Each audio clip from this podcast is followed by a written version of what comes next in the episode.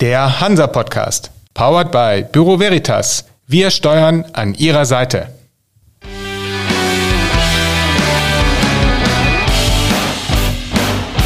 Der Hansa Podcast. Herzlich willkommen zu einer neuen Folge des Hansa Podcast. Mein Name ist Christian Förster und ich habe heute zu Gast Nils Aden, Geschäftsführer der Herren- und Partner Reedereigruppe aus Bremen. Ich freue mich auf das Gespräch. Schön, dass Sie da sind. Ja, vielen Dank. Ich freue mich selbst. Sie sind in der deutschen Schifffahrt eigentlich gut bekannt. Für all jene, die Sie nicht so gut kennen, hier kurz die wichtigsten Stationen. Sie waren lange 14 Jahre bei der Nordkapitalgruppe von Erk Rickmers, zuletzt bis 2018 CEO der ER Schifffahrt sind nach deren Verkauf als Co-CEO zur damals neu entstandenen Shipmanagement-Sparte von Seaborn gewechselt, waren dann weitere zwei Jahre bei V-Ships in Hamburg nach der Übernahme der norddeutschen Reederei H. Schuld und sind schließlich seit dem vergangenen April Geschäftsführer bei der Herren- und Partnergruppe, zuständig für alle operativen Belange der Reedereiaktivitäten. Nun sind Sie aber eigentlich gelernter Bankkaufmann und haben später berufsbegleitend noch äh, Betriebswirtschaft studiert. Da stellt sich ja die Frage, warum und wie sind Sie denn in der Schifffahrt dann gelandet? Ja, die Schifffahrt ist bei mir in der Familie ähm, tief verwurzelt gewesen durch äh, alle Vorfahren männlicherseits, die zur See gefahren sind, auch mein Vater. Ähm, ich bin dann aber nach den 80er Jahren, Krisenjahren äh, auf Rat ähm, zu Hause doch äh, in die Bank gegangen, was eine extrem gute Basis war. Und ich bin dann ähm, durch ein ähm, Gespräch mit Peter Harren seinerzeit ähm, von der Bank in die Schifffahrt gewechselt, ein bisschen der Sprung ins kalte Wasser. Der, der sehr, sehr spannend war nach äh, ersten Jahren im äh, Controlling einer großen Bank, dann in den Schifffahrtsbereich, in den Finanzbereich einer damals stark im Aufbau befindlichen oder, oder wachsenden Reederei zu wechseln. Das war ein extrem spannender Sprung in dieses kalte Wasser und der hat mich, glaube ich, sehr geprägt, so dass ich dann dabei sehr, sehr gerne geblieben bin und ähm, das auch weiter vorhabe zu sein. Nun schließt sich irgendwie der Kreis, weil Sie sind zurück in Bremen. Sie sind zurück bei Harren und Partner, da wo damals äh, alles begann. Wenn man jetzt mal den letzten Wechsel nimmt, dann kommen Sie von einem, von einem international agierenden Shipmanager äh, V-Group, ist der größte weltweit, äh, mit weit über 600 Schiffen, zu einer äh, mittelständischen, familiengeführten deutschen Reederei in Bremen, die mit 90 Schiffen zwar nicht ganz klein, aber ja doch deutlich kleiner ist. Was war denn für Sie der Reiz, das zu tun? Wenn ich die Station, die letzten 25 Berufsjahre Revue passieren lasse, dann ist die Firmengröße eigentlich gar nicht unbedingt so der entscheidende Faktor. Und ich habe verschiedene Stationen von meinem eigenen Startup Teamship bis eben hin zu, zu V-Ships ähm, durchlaufen. Und ähm, für mich ist eigentlich gar nicht die Größe des Unternehmens der entscheidende Faktor oder die, die Art der Aufstellung, sondern es ist vielmehr die Frage, wie ich selbst dort ähm, aktiv wirksam sein kann, in, in, wie ich Wert schaffen kann. Das ist meine, meine persönliche Motivation, das, was mich, was mich antreibt, was mich äh, ähm, ja, motiviert, etwas zu, zu schaffen. Ähm, und, und das ist viel mehr die Fragestellung als die, die Größe des Unternehmens. Nun kann man aber natürlich auch ganz klar sagen, die Herren- und Partnergruppe kannte ich. Beide haben wir uns aber in den letzten 20 Jahren auch äh, stark weiterentwickelt und verändert. Und äh, so wie es damals passte, als ersten Schritt, passt es auch heute wieder sehr, sehr gut. Das Jahr ist bald rum, das erste Jahr, dass Sie dann jetzt äh, dort sind. Was haben Sie denn vorgefunden? Was waren denn die größten Herausforderungen in dieser Zeit? Ich habe eine Reederei vorgefunden, die stark gewachsen ist. Gerade in den letzten fünf Jahren hat es große Veränderungen gegeben. Ähm, der letzte Schritt war der Einzug der BBG ins Gebäude in Bremen, mitten in der Corona-Zeit. Ähm, wir haben beispielsweise. Sie, Sie meinen das Bulka Joint Venture? Ja, richtig, hm. genau. Und, ähm, und, und eine Integration zu vollziehen in Corona, wo man quasi seinen Schreibtisch abliefert und wieder zurück ins Homeoffice geht, ist, ist eine Herausforderung. Das ist die Situation, in die ich dazugekommen bin im letzten Jahr. Und wir haben sehr, sehr viel Zeit äh, für zusammen äh, Teambuilding äh, genutzt für die verschiedenen Bereiche, also die alte Herren und Partner, den alten Herren- und Partnerbereich, den BBG-Bereich, aber auch der SRL, Ship Management-Bereich, der ja auch ähm, mit in Bremen angesiedelt ist. Ähm, also haben wir sehr viel Zeit für, für Integrationsthemen und Struktur ähm, Themen äh, verwendet. Und das war, glaube ich, auch sehr, sehr gut, so dass wir jetzt ganz solide aufgestellt sind, bereit sind für die nächsten Schritte. Sie sind noch dazu in ein sehr bewegtes Jahr gekommen. Corona überschattet natürlich alles, äh, aber Sie sprachen es ja an, bei Herren und Partner selbst hat sich einiges getan. Die Märkte haben, man könnte sagen, verrückt gespielt, jedenfalls in, eigenen, in einigen Segmenten. Wie beurteilen Sie das denn? Die Reederei ist sehr breit aufgestellt, die ist fast überall aktiv, was man sich so vorstellen kann. Da ist sicherlich einiges besser gelaufen als anderes. Natürlich gibt es sehr unterschiedliche Bereiche, die auch von unterschiedlichen Marktschwankungen unterschiedlich stark betroffen sind. Also wir haben den, den Heavy-Lift-Bereich, der ganz anders dasteht zurzeit als der Tankerbereich beispielsweise, der schwierige zwölf Monate hinter sich hat. Aber am Ende ist es gerade diese Aufteilung, diese Diversifizierung der Flotte, die, die auch sehr große Vorteile bietet, weil man nicht nur die unterschiedlichen Marktzyklen quasi parallel zueinander durchlebt, sondern sich natürlich auch sehr, sehr stark ähm, im Rahmen dieser Zyklen ja, als, als Team wirklich auch ähm, die, die Kraft der Gruppe bündeln kann und nutzen kann. Und das ist eine Herausforderung auf der einen Seite, auf der anderen Seite aber auch genau die Stärke der Gruppe, die, die uns, glaube ich, auch ausmacht, gerade in diesem Zusammenschluss dann diese Schwankung auch zu nutzen und nach vorne zu entwickeln. Es sind ja nicht nur die klassischen Schiffs, äh, Schifffahrtssegmente wie äh, Bulker, Tanker, äh, ein paar Container sind auch noch dabei, MPP, Heavy Lift, sondern es gibt ja noch andere Aktivitäten, die sich dazugesellen. Da haben wir den Projekt Logistiker Combilift. Äh, da haben wir ein Joint Venture aus dem vergangenen Jahr, also noch relativ frisch mit Bauer, äh, wo es darum geht, äh, Möglichkeiten in der, im Tiefseebergbau zu erkunden. Wir haben äh, Offshore-Aktivitäten, Öl und Gas. Da kommen wir sicherlich noch, noch drauf, was das für die Zukunft vielleicht für die Gruppe bedeutet. SRL war angesprochen und sie wollen letzten Endes auch noch äh, Raketen in den Weltraum schießen von einem möglicherweise Herren- und Partnerschiff in der Nordsee. Besteht da nicht die Gefahr, dass so gut Diversifikation auch ist, dass man sich am Ende des Tages irgendwann mal verzettelt? Ich, ich sehe die Struktur der Gruppe anders. Die, die Punkte, die Sie genannt haben, die gibt es alle. Das sind alles Aktivitäten, die wir als Gruppe voranbringen und auch noch weitere. Aber am Ende läuft das alles zurück auf, auf die Kernbereiche, die die Gruppe ausmachen. Und das ist der Kernbereich des Schwergutgeschäfts, ähm, insbesondere SAL natürlich. Dann gibt es den Schwerpunktbereich Bulker und den Schwerpunktbereich Tanker das sozusagen am Schiff selbst. Dann gibt es dazu den Schwerpunktbereich der Logistik, was Combilift im Wesentlichen abbildet. Und, und wir haben damit sozusagen ein, ein Fundament aus klaren Strukturen und dieses Fundament nutzen wir, um weitere Möglichkeiten des Einsatzes auszuspielen. Also beispielsweise, Sie nannten den Weltraumbahnhof. Das ist eine Einsatzmöglichkeit, eine, eine Chance, mit einem unserer Schiffe womöglich genau diesen, dieses Projekt zu realisieren.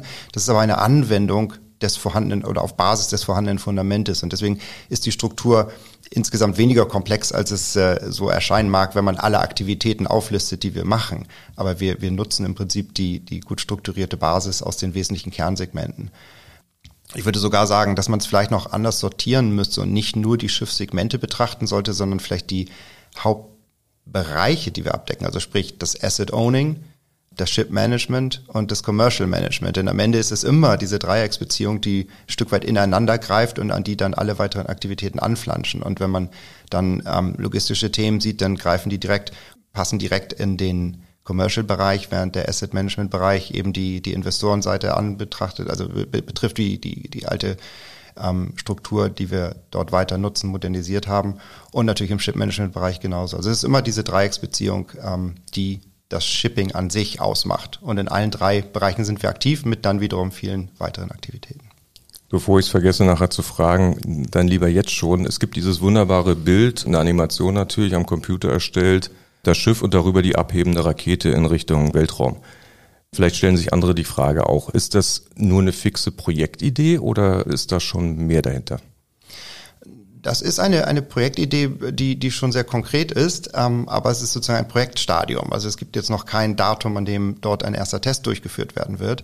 Aber es ist, es ist mehr als nur eine Animation. Also es ist nicht nur eine, eine, eine fixe Idee, sondern schon ein, ein Projekt, an dem wirklich ganz konkret gearbeitet wird.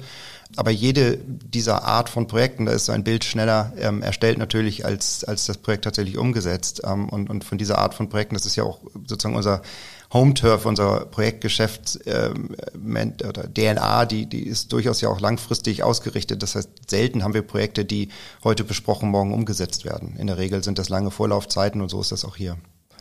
Kommen wir zu der Gruppenstruktur zurück, die Sie gerade so schön beschrieben haben. Also Sie haben Eigentum, Sie haben Management, ähm, Sie haben Logistikgeschäft. Das ist etwas, was viele deutsche Reedereien ähm, nach dem Zusammenbruch des KG-Systems machen wollten. Wenn es denn keine KG-Schiffe mehr gibt, sich aus diesem Modell heraus äh, selbst genähert werden kann, muss man was anderes äh, sich ausdenken. Und da war eine Idee, wir gehen in den Ship-Management-Bereich. Wir bieten unsere Dienstleistungen Dritten an. Wie schaut das denn bei Ihnen aus? Wie groß ist denn diese Sparte? Auch das machen wir. Wir haben ungefähr 20 Prozent unserer gemanagten Flotte als Third-Party-Schiffe, klassische Third-Party-Schiffe an, an Bord. Das heißt Schiffe, die uns auch nicht ansatzweise gehören, sondern wirklich komplett Dritten. Ähm, also es ist ein Bereich, den wir abdecken, den wir auch tatsächlich ausbauen wollen natürlich gerne, weil wir die Kapazität zu haben. Ähm, auch, glaube ich, gute Argumente. Aber auch dort wieder gilt es für mich, dass das gesamte Business sich anschaut, wo alle drei Bereiche Asset Owning, Ship Management und Commercial Management zusammenspielen müssen. Nur dann, wenn das wirklich eng zusammenspielt, dann ist es auch wirklich erfolgreich.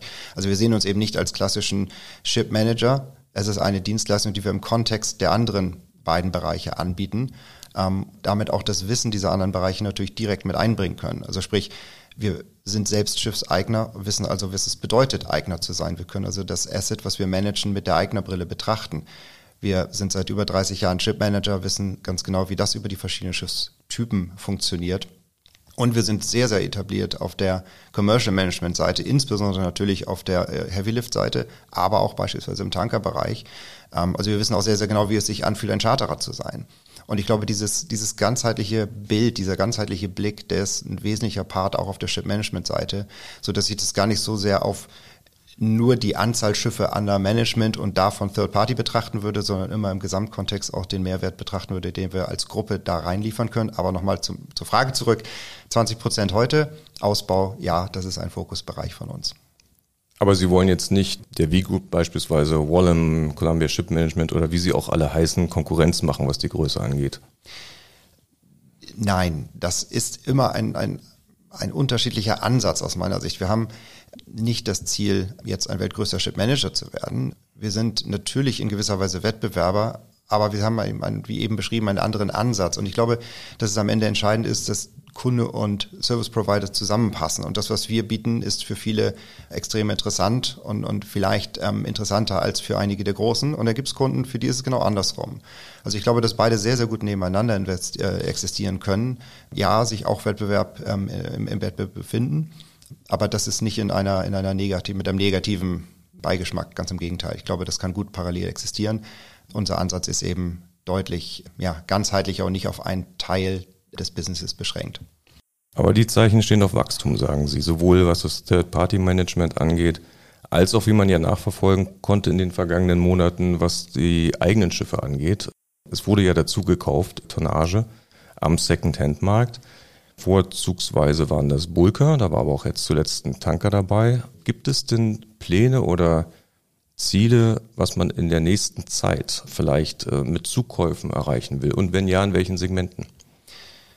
Vielleicht auch dazu nochmal kurz das, das Stichwort ähm, Third Party, denn da, auch das passt oder ist für uns ein Element für alle drei Bereiche. Also wir haben, wenn wir jetzt über Investment sprechen, kaufen wir Schiffe oder haben äh, eine ganze Reihe von Schiffen gekauft, sechs Stück in den letzten paar Monaten. Ähm, das ist ein Wachstumsbereich, aber auch dort arbeiten wir natürlich mit äh, teilweise Investorengruppen zusammen, mit denen wir lange, äh, enge Erfahrungen haben. Wir haben also auch dort eine Art von Third-Party-Geschäft, in dem das nicht immer hundertprozentig eigene Schiffe sind, die wir nur alleine kaufen, sondern eben das auch in, in, in Joint-Venture-Formen tun. Wir haben das äh, auch auf der Commercial-Seite, wo wir mit Dritten zusammenarbeiten. Wir haben Joint-Venture mit Jumbo beispielsweise seit ähm, einiger Zeit, was sehr erfolgreich läuft. Und wir haben in, in dieser Hinsicht ein Third-Party-Geschäft quasi in allen Bereichen und, und wollen das weiter ausbauen. So, wenn wir jetzt an, an Investments in, in Second-Hand-Tonnage denken, dann sind wir mit der Struktur des Portfolios und den Kernbereichen im Moment eigentlich sehr happy. Das heißt, wir sehen ein Wachstum oder eine, eine Wachstumschance in allen Bereichen, also sprich Heavy Lift, Tanker und Bulker. Und dann ist es eher eine Frage, wann findet man das passende Projekt, was sowohl von der Marktaussicht als aber auch natürlich vom Preis her passt ich möchte der Vollständigkeit habe erwähnen, dass wir natürlich auch im Containerbereich eine sehr, sehr intensive Vergangenheit und, und, Historie und Erfahrung haben. Im Moment ist die Flotte beispielsweise sehr klein geworden. Das Team ist weiter an Bord. Wir haben das Know-how erhalten. Wir haben da nichts ähm, äh, durch, durch äh, Anpassung der Personalstärke verloren und sind auch dort natürlich beispielsweise in der Lage, sehr kurzfristig Third-Party-Management anzubieten. Aber dort würden wir jetzt eben von heute auf morgen kein ähm, Schiff aufgrund der aktuellen Marktpreise erwerben. So, und deswegen ist der Fokus, was Secondhand angeht, per heute auf die drei Kernbereiche ja, fokussiert. Plus, ich muss ergänzen, dass wir natürlich jetzt auch im Bereich Offshore-Wind beispielsweise noch aktiv sind, ähm, wo wir mit der Windlift 1 die erste Jackup-Plattform im Betrieb haben und den Bereich als auch sehr interessant für zukünftige Investments sehen. Ja, Sie haben ja eigens äh, SRL Renewables äh, gegründet im Januar 2021, also vor gut einem Jahr. Nun hat sich in diesem Bereich ja einiges getan, nicht zuletzt durch eher unschöne geopolitische Entwicklungen. Also sprich die Energiemärkte, die erneuerbaren Energien, die Windkraft aus dem Offshore-Bereich ist nochmal ganz neu in den Fokus gerutscht. Jetzt sagen Sie, Sie haben dieses eine Installationsschiff. Ist da in dem Bereich von Ihnen dann künftig mehr zu erwarten? Gibt es vielleicht auch eine Umgewichtung von dem Öl- und Gasbereich, in dem Harren und Partner ja auch immer aktiv war, in Richtung Wind? Wir haben natürlich verändernde sich Rahmenbedingungen, ähm, aber wir sind auch sehr aktiv dabei, ähm, Schwerpunkte zu anzupassen und, und, und, zu verschieben. Und der Windbereich ist einer, der sehr, sehr stark ausgeprägt ist im, im gesamten Heavy Lift Bereich äh, in unserer Flotte. Wir haben einen sehr großen Ladungsanteil auf der auf der Windseite oder auf der auf der Heavy Lift Flotte im Windbereich ähm, und sehen die die Installationsplattform als logische Ergänzung dazu. Also wir sehen einen ganz klaren Shift hin zu dieser Art von ähm, Gütern, die weltweit natürlich auch ein, ein, interessanter Bereich sind, in dem wir uns etabliert haben und weiter etablieren wollen und das ausbauen möchten. Und ähm, von daher ist das ein ganz klarer Fokusbereich der andere Bereiche natürlich nicht exkludiert, aber wir sehen, wir sehen hier nicht nur ein Wachstum, sondern eben auch für uns eine klare Positionierung, die wir auch eben nicht nur passiv mit erleben, sondern die wir aktiv begleiten, weil das für uns auch ein Fokusbereich ist, in den wir hinein wollen, stärker hinein wollen, als aus, aus der eigenen ähm, Motivation heraus ähm, den, äh, den Renewable-Bereich im Gesamt-Sustainability-Kontext auszubauen. Also nicht nur als Ladung das betrachten, sondern als strategische Ausrichtung auch der Gruppe in unserem eigenen Approach, das strategisch anzugehen. Aber nochmal nachgefragt. Sie haben Schiffe gekauft, Sie wollen äh, über die gesamte Gruppe hinweg wachsen, wie Sie sagen. Nun haben sich die Märkte ja eigentlich in letzter Zeit nur nach oben entwickelt. Äh, das betrifft nicht nur die Raten, das betrifft auch die, die Schiffspreise am Second-Hand-Markt. Ist denn also in diesem Jahr äh, noch mit weiteren Zukäufen zu rechnen? Und wenn ich die, den zweiten Teil der Frage noch nachschieben darf, mit Second-Hand kommt man vielleicht ja auch nicht unbedingt ans Ziel. Wann sind denn bei Ihnen vielleicht mal wieder Neubauten angesagt? Also die Prognose für Secondhand-Erwerbung ist, ist relativ schwer abzugeben, aber ich würde von der Wahrscheinlichkeit sagen, ja, da wird es noch weitere Projekte geben. Also wir sind, wir sind äh, permanent auf der Suche und, und, und schauen uns äh, verschiedene Schiffe in verschiedenen Segmenten an. Da würde es mich überraschen, wenn wir nicht noch was Passendes finden würden für unsere Zwecke. Wir sehen das ja auch an der Stelle nicht eben nur als etwas, wo heute der Markt äh, bei einer Festcharter passen muss, sondern weil wir die Schiffe selbst einsetzen, haben wir einen, einen anderen Blick auch auf das, was ein Schiff mitbringen und können muss, um es auf unseren eigenen Diensten einzusetzen. Also Sie kaufen nicht nur der günstigen Gelegenheit wegen, Richtig. sondern äh, schon strategisch. Genau, das ist ein entscheidender Punkt. Und, und das ist auch ein entscheidender Punkt, weil wir alles, was wir äh, sozusagen an Struktur geschaffen haben, als strategische Bausteine betrachten ähm, und deswegen auch Investitionen langfristig sehen. Das heißt nicht, dass wir nicht eine Opportunität auch mal ähm, gerne mitnehmen, aber das ist der, der Ansatz ist ein langfristiger. So kaufen wir auch Schiffe. Die Frage nach Neubauten, klar, auch die beschäftigt uns sehr. Wir haben ähm, ein großes Team ähm, an Ingenieuren, SL ähm, Engineering, die nicht nur die Ladungs- und, und Projektkalkulation machen, sondern sich auch um, um Neubaudesigns, Neubauthemen und auch Retrofits äh, kümmern. Das im Übrigen für die gesamte Flotte. Das ähm, ist, ist nicht auf Heavy Lift oder Schwergut ähm, beschränkt, sondern ganz im Gegenteil, das ist eine, eine Dienstleistung, die wir der ganzen Gruppe, in der ganzen Gruppe anwenden. Und dort werden wir auch oder sind wir dabei, auch Neubauthemen zu betrachten. Wir sind aber noch nicht verkündungsreif mit einem Projekt. Der Druck allerdings wächst, weil Wann immer man über die Schifffahrt spricht, schwebt ja das Thema Dekarbonisierung, der, der Weg äh, zu weniger Emissionen über allen Themen letzten Endes. Es ist auffällig, dass aus Deutschland heraus, zumindest gemessen mit anderen Nationen, relativ wenig Neubauaktivitäten bislang äh, entwickelt wurden. Und wenn dann vornehmlich äh, im Containerbereich, dann hatten wir in einer der letzten Podcast-Folgen auch OHL zu Gast, wo Neubauten geplant werden. Sie müssen ja irgendwann die Flotte modernisieren. Auch ihre Einheiten, die sie im Bestand haben, äh, laufen irgendwann mal aus der Zeit, äh, was den technischen Stand angeht. Wie ist denn da die strategische Aufstellung bei Ihnen, wenn Sie sagen, Neubauten sind noch nicht spruchreif? Äh, sie müssen ja gleich wohl handeln. Die Vorgaben existieren ja, die Vorgaben werden verschärft in den nächsten Jahren. Ist dann die Modernisierung der Flotte, so wie sie ist, in den technischen Möglichkeiten, die man heute hat, ein Zwischenschritt? Ist das der Ansatz bei Haaren und Partner? Das ist ja ein sehr laufender Prozess. Die, die Flotte wird ja nicht ähm, von heute auf morgen ersetzt, sondern es ist ein, ein strategischer, laufender Prozess. Schiffe werden älter, neue kommen dazu und Secondhand spielt sich äh, in der gesamten Altersspanne ab, also je nach, je nach ähm, Schiff und Einsatzmöglichkeiten. Und von daher ist es ein ganz natürlicher Prozess, dass wir auch Neubauten ähm, betrachten, auch gerade vor den, vor den aktuellen Entwicklungen hin in Richtung, ähm, wie bekommt man diese Schiffe möglichst CO2 minimiert designt, welche Treibstoffe spielen eine Rolle und so weiter. Das sind aber ganz entscheidende Faktoren, die, die etwas schwerer zu entscheiden sind als in der Vergangenheit. Nichtsdestotrotz ist es ein Thema, was wir uns sehr, sehr genau anschauen ähm, aktuell. Und, und wie gesagt, wenn wir spruchreif sind, dann werden wir da auch äh, entsprechend verkünden können. Im Moment sind wir in der, in der sehr konkreten Planungsphase, uns äh, solche Projekte zu strukturieren. Und es ist ein natürlicher Prozess in der, ja, in der Strukturierung der Flotte. Gibt es denn eine Präferenz zwischen all den Optionen, die jetzt gehandelt werden? Also bei LNG spricht man von der klassischen Brückentechnologie. Als Kraftstoffe der Zukunft gelten dann Methanol, Ammoniak. Haben Sie da sich die Karten schon gelegt? Es ist bei unseren Trades, die ja nicht Liniendienste entlang sozusagen immer der ähnlichen oder gleichen Routen sind. Ähm, eine ganz wesentliche Frage, wie ist denn eigentlich die Erwartung auf die Verfügbarkeit von, von Treibstoffen oder kann ich das Schiff so designen, dass ich sehr, sehr große Tanks habe, dass ich immer klarkomme, auch wenn ich, wenn ich vielleicht in, in ein, drei, ein, zwei, drei Häfen bin, in, in denen die Infrastruktur nicht meinen Kraftstoff dann bereitstellen kann. Wir haben ähm, den klaren Blick, dass es am Ende ähm, nicht mit einem Kraftstoff getan sein wird ähm, sind aber insgesamt in einer Übergangsphase, wo A noch nicht klar ist, welches werden denn die Kraftstoffe sein. Und ich sage ganz bewusst die, weil ich nicht glaube per heute, dass es nur einen Alternativkraftstoff geben wird, sondern wahrscheinlich mehr als einen.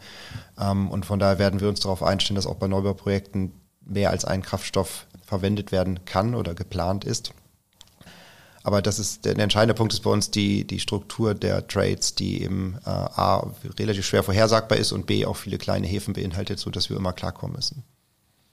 Wie wollen Sie denn dann mit den bestehenden Schiffen die Umweltanforderungen erfüllen, die in eins, zwei, drei und vier Jahren gelten, bis hin zu den Anforderungen hinsichtlich des Emissionsausstoßes, äh, die dann spätestens 2030 gelten? Unternehmen Sie denn sozusagen am Bestand etwas? Wir modifizieren am Bestand, soweit das möglich ist. Auch das ist dann sehr konkret eine Frage der, der des einzelnen Schiffs. Was kann das einzelne Schiff technisch ähm, verkraften? Was kann man mit dem einzelnen Schiff machen? Wie alt ist das Schiff? Wie ist eigentlich der, der Einsatzhorizont eines einzelnen Schiffes? Ähm, und da unsere Flotte ja die gesamte Spanne abdeckt von, von relativ jung bis, bis relativ alt, ist das eine sehr individuelle Antwort pro Schiff. Aber natürlich schauen wir, dass wir mit, mit ähm, Retrofits und Modifikationen hier die, die Schiffe so gut modifizieren, dass sie vernünftig einsatzfähig sind und den Anforderungen entsprechen, nicht nur der Regulatorik, sondern eben auch den ganz konkreten Anforderungen von, von Charterern und, und von, Ladungs, von der Ladungsseite. Wir haben eine ganze Reihe von zusätzlichen Projekten ähm, bei uns in der Firma gestartet. Also äh, ich erwähnte das Engineering-Team, das ist, äh, agiert auch sehr, sehr stark als R&D-Einheit für diverse Retrofit-Projekte, die wir auch auf alten oder älteren Schiffen nutzen, um deutlich bessere Werte zu erzielen. Aber am Ende, wie gesagt, es ist die gesamte Spanne von Neubau bis Retrofit, mit der wir diese Anforderungen erzielen werden. Gerade die großen Unternehmen verkünden gerne öffentlichkeitswirksam, welche Initiative sie beigetreten sind, welche Umweltziele sie sich sozusagen in ihren Nachhaltigkeitsplan äh, hineingeschrieben haben. Gibt es sowas ähnliches bei Ihnen auch?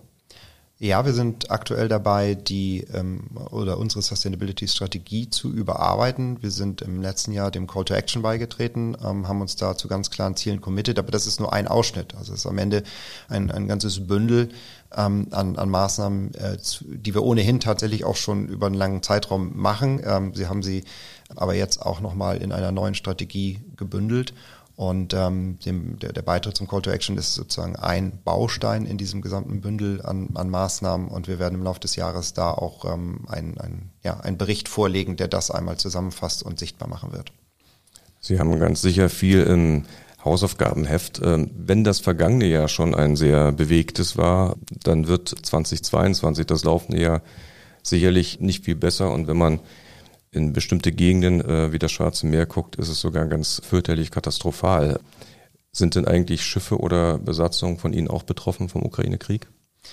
Ja, auch wir haben ukrainische Seeleute an Bord, auch russische Seeleute an Bord. Ähm, natürlich sind die ähm, insofern, sind wir insofern betroffen und, und viel mehr, aber natürlich ähm, ist die Situation für unsere Seeleute dramatisch, denn ähm, selbst wenn man sagt, man ist an Bord vielleicht noch gut aufgehoben, ist allein der Gedanke, dass die Familie in einem Bunker zu Hause ähm, auf, auf äh, das Ende des Alarms ähm, wartet, natürlich schwer zu ertragen. Und wir haben ähm, viele Maßnahmen dort ergriffen, um jetzt insbesondere unseren Seeleuten, aber vor allem auch deren Familien zu helfen.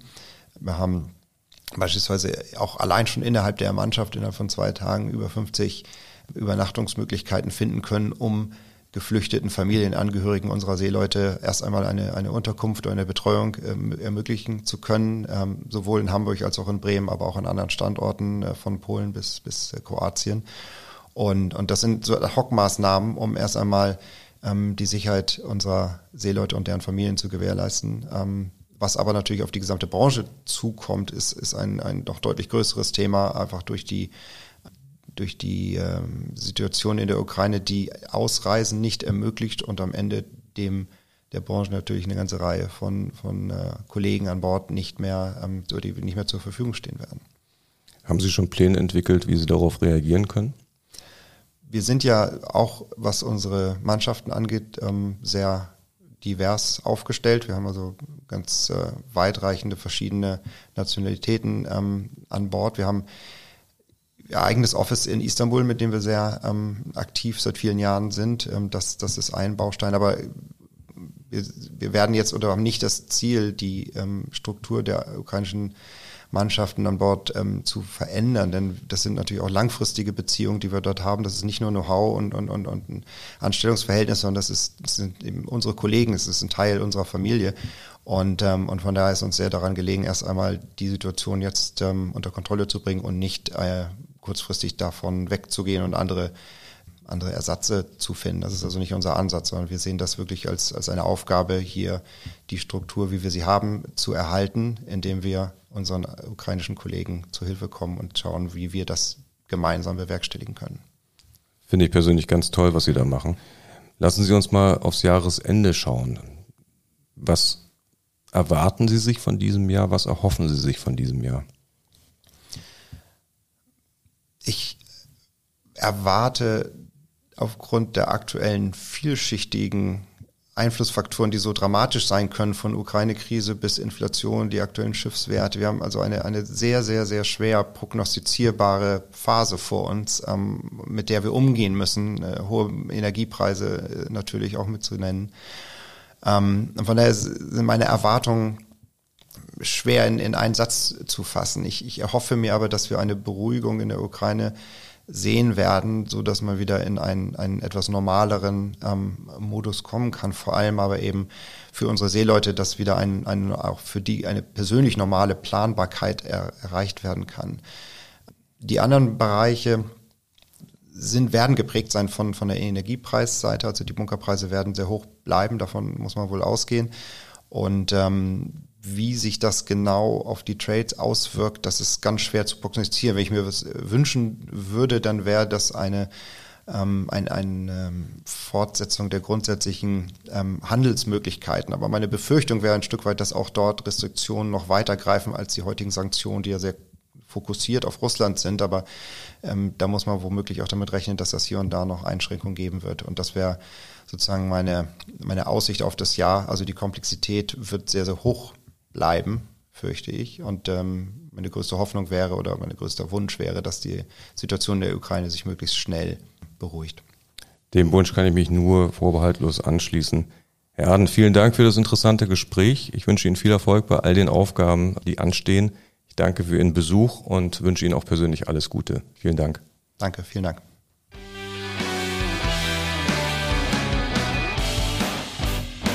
Das war für Sie der Hansa Podcast. Jetzt abonnieren und keine Folge verpassen. Alle News und Hintergründe aus der maritimen Welt aktuell auf hansa-online.de und monatlich im Hansa Magazin.